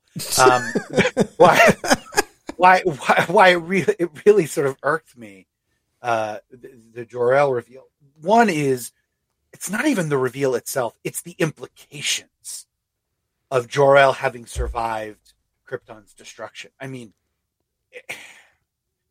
you take that and, and really think about what that means for Superman's entire existence it's it's it's something that is so core to who Superman is. The idea that in a in a desperate last ditch effort to save their son, Jor-El and Lara place him in this vessel and send him away um, to uh, who knows where. It, it is it is pure luck and speculation that he'll even survive, much less you know, land in a place that would allow him to live and thrive. And I know that was one of your gripes on on on Smallville that it was a sort of intentional thing because I was just listening to it. Um, but I, I agree with you that that the chance of it all it's it's almost Shakespearean. The the, the, or, the Superman origin is so elegant in its construction. Not only the Moses parallels, but just just being the last survivor of of your world, you know, growing up, you know, it's it's that ultimate adoption story where you cannot there is no chance for you to get to know your birth parents. It's not like they're even out there somewhere where you can find them and meet them. They don't exist anymore. The best you can hope for is a magic crystal to capture their essence or something like that, which is not the same thing. And so you add that element back into the story and wow does that change things and and that's why it felt to me different than introducing Jon Kent um, or Lex as a good guy. It, it, to me, it just it felt so wrong. And the other reason why it really rubbed me the wrong way is as I'm doing this reread, I am teaching a unit on Watchmen in my 11th grade English classes. And the promise of Mr. Oz, right? We already knew with Rebirth because the Rebirth special reintroduced the Watchmen properties as being integrated with the DC universe proper, right? The idea that, and I actually, I know some, it has its detractors, but I really like the idea that at the end of Watchmen, when Dr. Manhattan says he's going to go and create life, that the life he creates is the DC universe. Uh, but he but he got it wrong. Like he kind of messed it up in some key areas, and that explains why the New Fifty Two didn't quite feel right and why Rebirth was necessary. I actually kind of like that sort of meta explanation for you know starting over with Rebirth. But you create a, a mysterious character called Mister Oz when we already know that the Watchmen properties are being reintegrated, not re are being integrated, and the promise, the unspoken promise is it's Ozymandias. It's Adrian Veidt. It's Mr. Oz. And to have that be a complete and utter misdirect was a real letdown. and then to have it be Jor-El is just you know a, a, a, kick in the face when you're already down. And so it hit me real hard. I, I'm not gonna lie, that was it was real rough at the end of this. For me as well, and to your question about you know introducing new elements and when does it work and when does it not i think maybe we can come up with somewhat of a test because with with jon and lex there's forward movement and it's organic especially with jon. With lex you know i guess you could argue either way but with jon it's like you know lois and clark have been together for a long time. They've been married. I mean it, it's a it's a natural logical next step. Here we're looking backwards which it can be fine and it can be very fruitful to mine from the past but this bordered on sacrilege by tainting the the origin story. And I have more to say on that, but the other piece is at the end of the Oz effect, Superman breaks the staff. Right, so Oz's look, right? He has the, the cloak and the staff, and Superman breaks the staff. And the implication seems to be that that was controlling him to some extent, or clouding his judgment, influencing him in some way. Because Oz seems to have this moment of clarity where it's like, I see what you represent to these people. And that, that kind of pissed me off because it's like, you know what? If you want to touch the Superman origin story and you want to bring Jor-El in and you want to make him a villain and you want to put us through all of this, like have the balls to do it and actually commit to it. Don't cop out and say, oh, he was being influenced. And this is something, I don't even know that this is a Jurgens thing. I feel like this came from elsewhere at DC. I don't know, but it really it really rubbed me the wrong way, like in in multiple respects. But that that in particular, it's like if you're gonna do this, it's like I said when I did the Smallville wish list, and I don't know if you got to this part yet, but like when they kill off Jimmy Olsen and then reveal, oh no, it was actually Henry James Olsen all along. It's like no, no. If you want to kill Jimmy Olsen, you kill Jimmy Olsen and you stick to it. you kill that guy. I mean, it's like you know, come on. Uh, but yeah, and now how do you feel about how do you feel about the Flashpoint Thomas Wayne Batman? Because I see a big difference, but how do you feel about that? I like Thomas Wayne Batman. Um, if it were actually Thomas Wayne, Bruce's actual father from this universe, I would feel about it the way I feel about Jor-El here. Yeah. The fact that it is an alternate reality um, I I think that f- what it does for our Bruce Wayne, what it does for our Batman, is really really powerful. Um, I didn't love everything about Flashpoint, but one of the high points of Flashpoint for me was the the Batman, the, the retelling of Batman in that world where it's Bruce who's murdered, and Thomas Wayne becomes Batman, and Martha Wayne becomes the Joker. And I loved that. I loved it. It's so elegant, but it works because it's an alternate reality.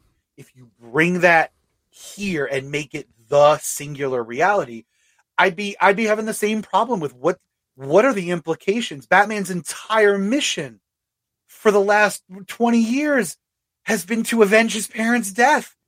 And if any if either one of them isn't dead, what does that say about the mission? I mean, it, it, it, it destroys the entire character.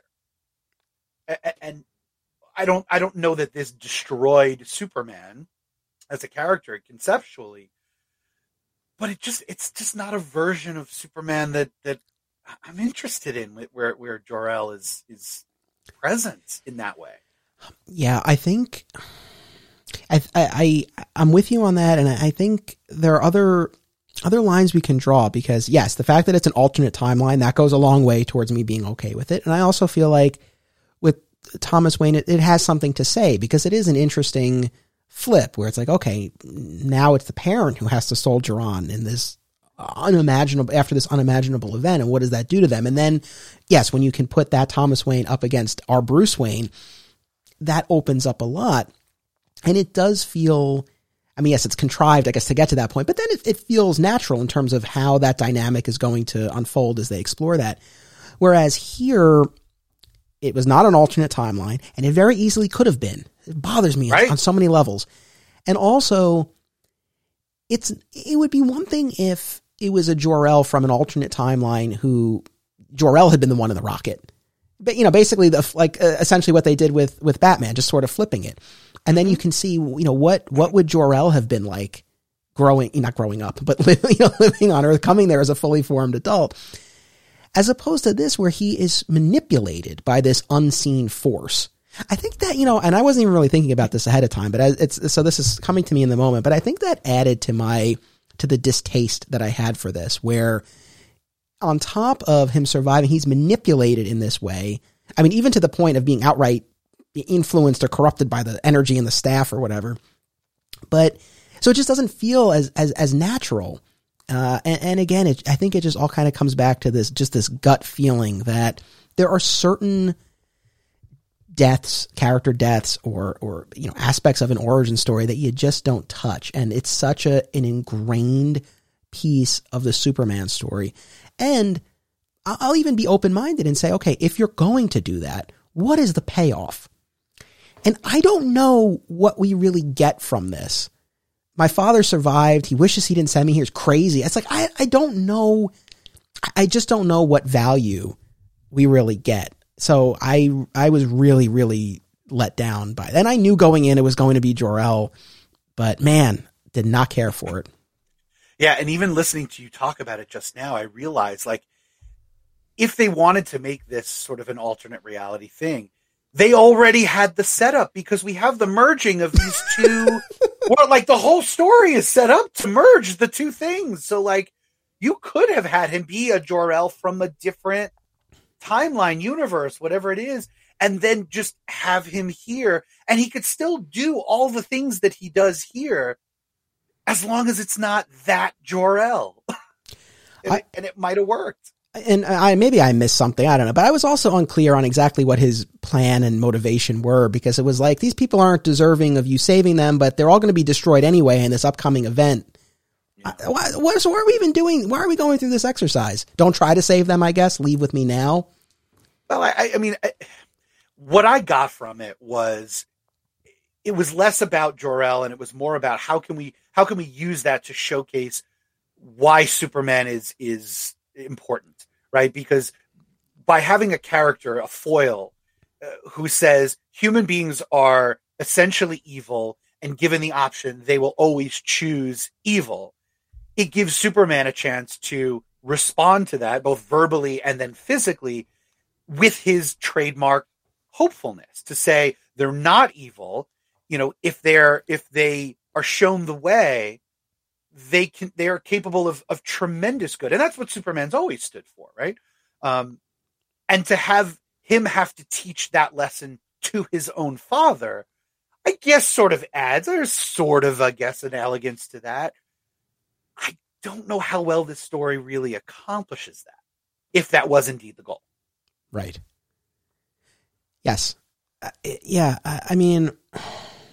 I don't know what else I have to say about Mr. Oz other than, oh, this and I know again benefit of of hindsight, but I don't want to for anyone. I know I did a whole episode on Superman and Lois season one, but uh, for anyone who skipped that because they didn't want spoilers because they haven't watched it, I'll try to keep this vague. The Superman and Lois did a great job of playing with the Kryptonian family tree and showing that there are other options and other ways to accomplish something very similar. And here, it wouldn't have had the weight of the reveal Although I don't know, maybe there could have been another Kryptonian who they would have had, you know, uh, Zor-El me. I don't know, something where it's like we could have had the the punch of the reveal without undermining the origin story. I feel like there were other ways that then still could have gotten at this idea of these people aren't deserving of you. But don't we often get that perspective with Zod? Yeah right? You know, Zod's many attempts to either turn Earth into another Krypton, you know, terraform it, or you know, bring the Kryptonians back. You know, a lot of his arguments tend to be, you know, why do you care about these people? They're inferior to us. They're they're they're ants. They're worthless, right? Uh, and, and so you could accomplish that as easily with Zod, who had already been introduced into this run anyway maybe maybe you do it with with him. I, I don't know. It just it's I don't know, so much of it just doesn't sit right with me. I don't. This is this is one area I don't think we're alone. I don't think my sense was that this was not well received.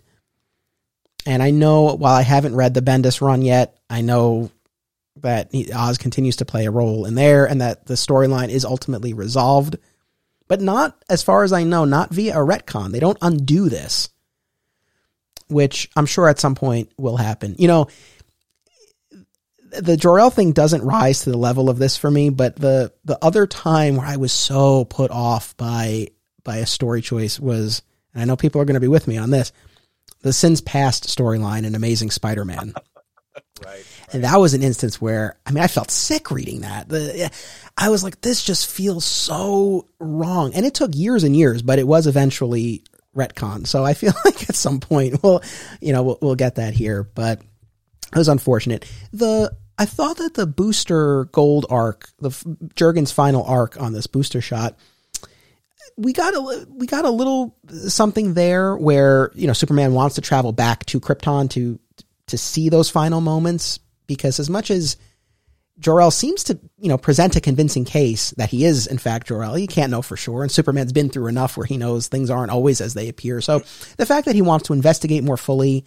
Takes it upon himself to steal the cosmic treadmill and then runs into Booster Gold. I thought that was a nice jumping off point for that arc. It doesn't justify Mr. Oz at all, but at least we got something out of it.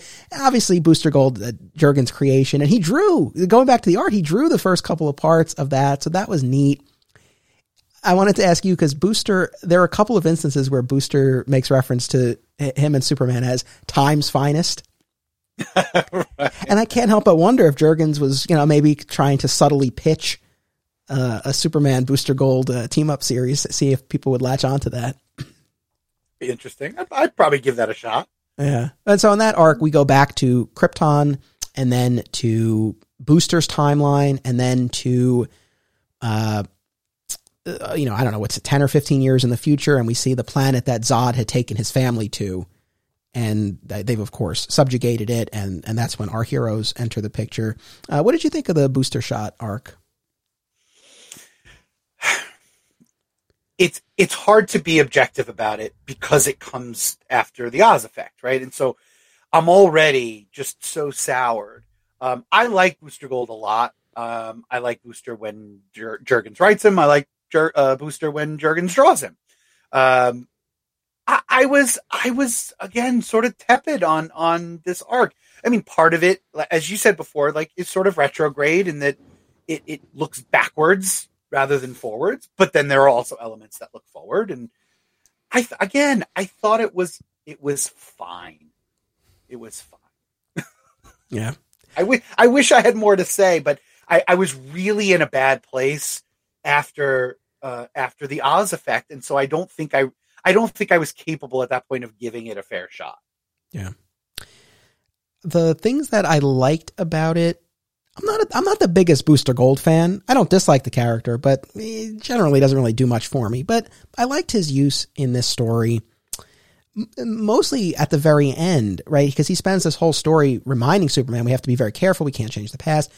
And as Booster Shot is unfolding, we have this subplot. We finally get a, a, a what I actually quite enjoyed this subplot of Lois and Jon, unbeknownst to her initially, uh, rescuing her father, General Sam Lane. I really enjoyed that storyline, and it seemingly ends at a certain point with all of them getting gunned down. And when Superman and Booster return to the present, right after witnessing Krypton explode, you know, Booster realizes what's happened to to Superman's family, and he's like, he's already seen his world die.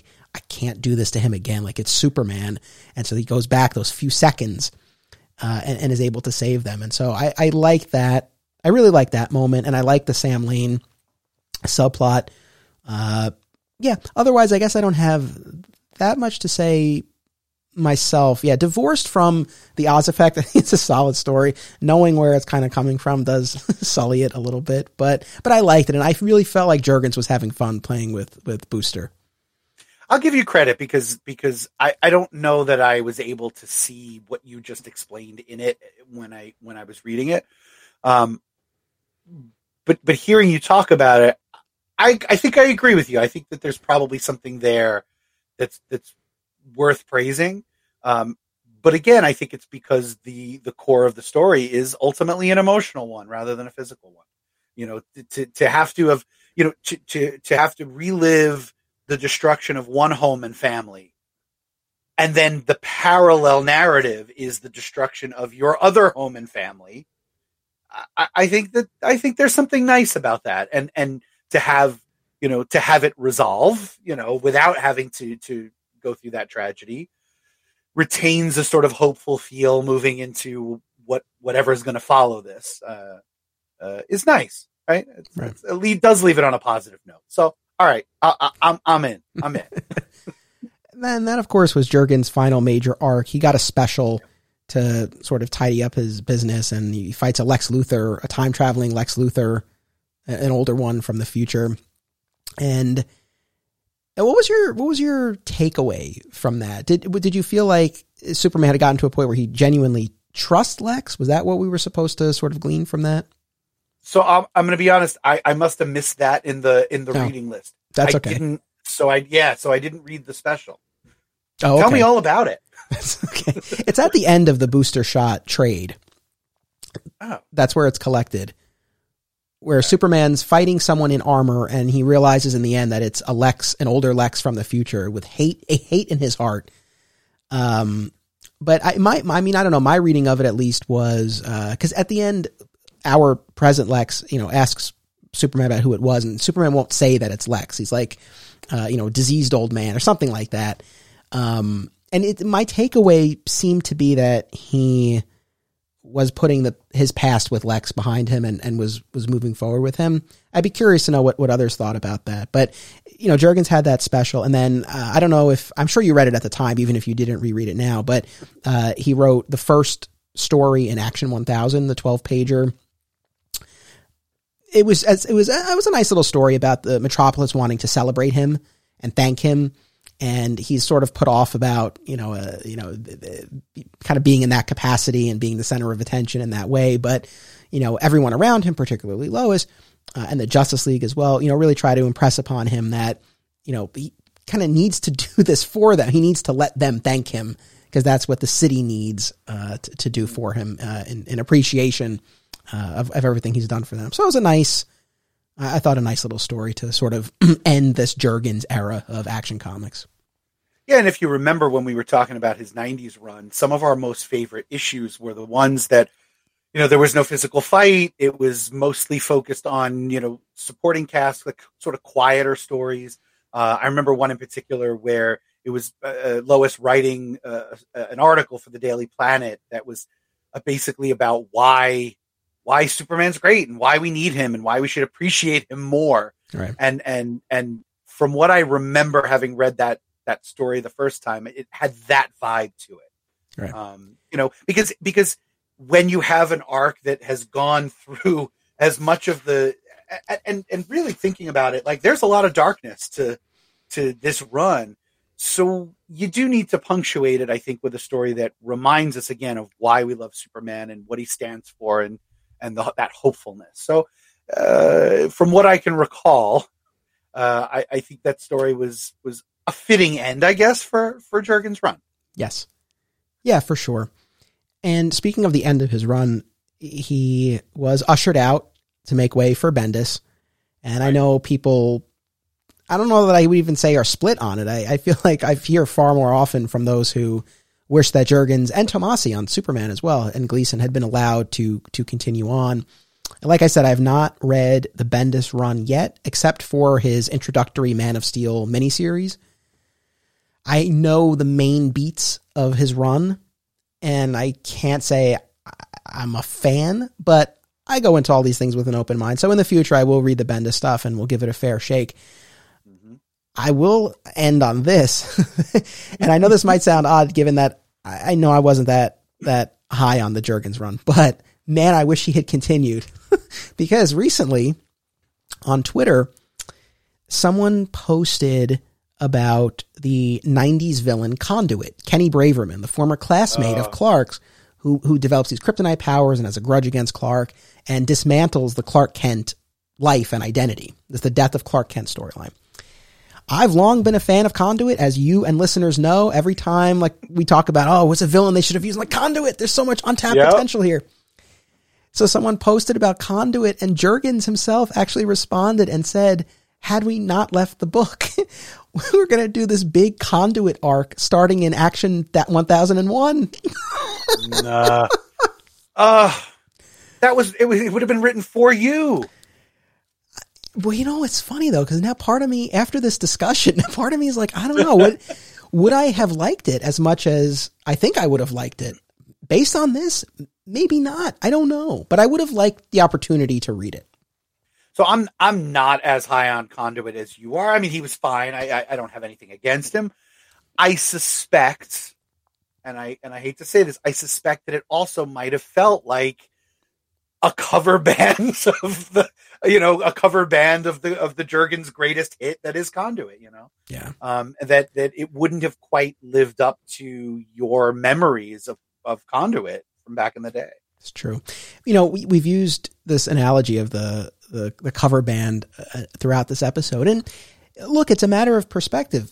A, a cover band playing greatest hits can be a beautiful thing, and and to sort of bring this all full circle, I think that at at that point in time, coming off of the New Fifty Two, which did sell well and it did bring new people in. And like I said I see I see it online of people talking about having love for that version of Superman and getting into Superman with, with that iteration.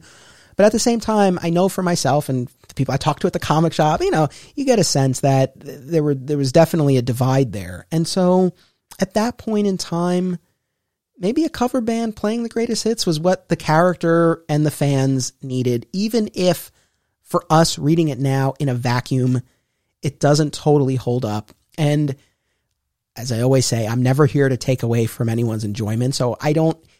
Uh, My objective here was not to convince anyone this is not this is not as good a run as they remember. At the same time, if anyone's like, "How could you think this?" I would. I maybe I would ask you, "Well, when's the last time you read it?" If you read it as it was coming out and you loved it, but you've never gone back to it since, I I would be curious to know whether you still feel the same way upon reread. So that's the only question I would pose back to the audience. And honestly, man, I hope the answer is that you love it just as much, if not more. Is there anything that you want to say before we sign off? Yeah, I'll echo that sentiment that that you know, yes, this was definitely an episode that tended to skew a little bit more toward the negative. However, knowing that there are massive fans of this run makes me really happy. I I, I love nothing more than to think that there are more fans of Superman. And if those were created at this particular moment when this run started, that's great. You should love Superman for whenever it was that you got into Superman. But with that understanding, we have to recognize, and I think we've we've sort of said this a few times, and and I, I don't think I'm the only guest you've said this with, that so much of your enjoyment or not of anything you read, but it has it's a sort of particular thing with with serialized superhero comics. So much of your enjoyment is when you read it, right? What what phase of life, what age you were, kind of where you were in your life, the baggage that you brought to it that determines why this is your favorite story and why something else isn't, regardless of what the fans and the critics and, and, and everybody else says. Like, love what you love Yes. and don't apologize for it at all. You know, love what you love. I, I- I'm I'm a '90s X Men kid, you know, and '90s X Men is not particularly fondly remembered. It's it, most people say it's too convoluted, and the stories go, you know, with alternate timelines and convoluted uh, crossover things, and and that was my bread and butter. That was my gateway drug. Without that, I'm not sitting here with you right now. So even on rereads, like I found that it holds up for me. And there are lots of people who read it and go, this is utter garbage. And you know what? That's okay. I love it. I'm not going to apologize for it. If this wasn't my favorite run of Superman, again, I, you and I have read so much Superman that there's bound to be a couple of runs here and there that just aren't our favorite. And and we shouldn't apologize for that either. So you love it, love it. We have our take. So Well said, my friend. And speaking of convoluted 90 stories, my Spider Man gateway was the Clone Saga. So there you oh, go. Oh, yeah. and I, again, I know I said this earlier too, but it, like I said, on a on a positive note, I suppose it really it gave me even more appreciation for the early Triangle era because you, you see, I think they made it look kind of effortless, and you realize that no, there was a lot that went into that to to have those bur- books, Burks, to have those books working in unison and yeah. crafting those subplots the way that they ebbed and flowed. That to me was one of the biggest things that was missing here. And yes, there was yes. a lot of action. It lived up to its title. Right on for that. But it was those other moments that that give it the texture and the nuance and and uh, the point of connection in a, in a lot of respects.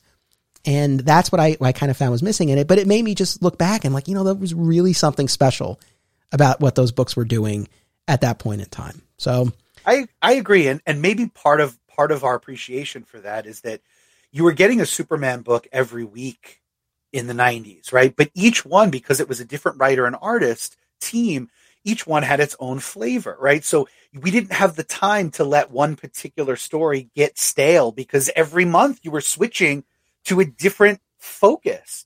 And with this, I mean, to their credit, you know, Action Comics is one continuous story. And Tomasi and Gleason's Superman is one continuous story. So from a from a reader standpoint, maybe it is more effective at that point in 2016 to give readers one book that they could follow. Like you said, yeah. you were reading Superman, but not action, and it didn't interfere with the reading experience.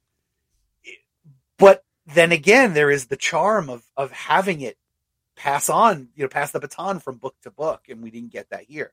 Yes. All right, folks. Well, that was the Rebirth Action Comics run written by Dan Jurgens. Next week, returning guest, sweet, sweet Bernie Gersmeyer will be here, and he and I will be talking about the Rebirth era Superman run by Tomasi and Gleason. So uh, our Rebirth coverage will continue. Scott, thank you so much. This was really a lot of fun. My absolute pleasure. This is always a blast. I look forward to it. It feeds my soul. Right on. And Scott will be back for upcoming episodes with lighter reading assignments. thank you. I promise. Uh, so thank you, Scott. Thank you to the audience as always. I really do appreciate you tuning in. Make sure that you come back next week. And until then, remember, it's about what you do. It's about action. One action I hope you will take is to consider joining my Patreon community.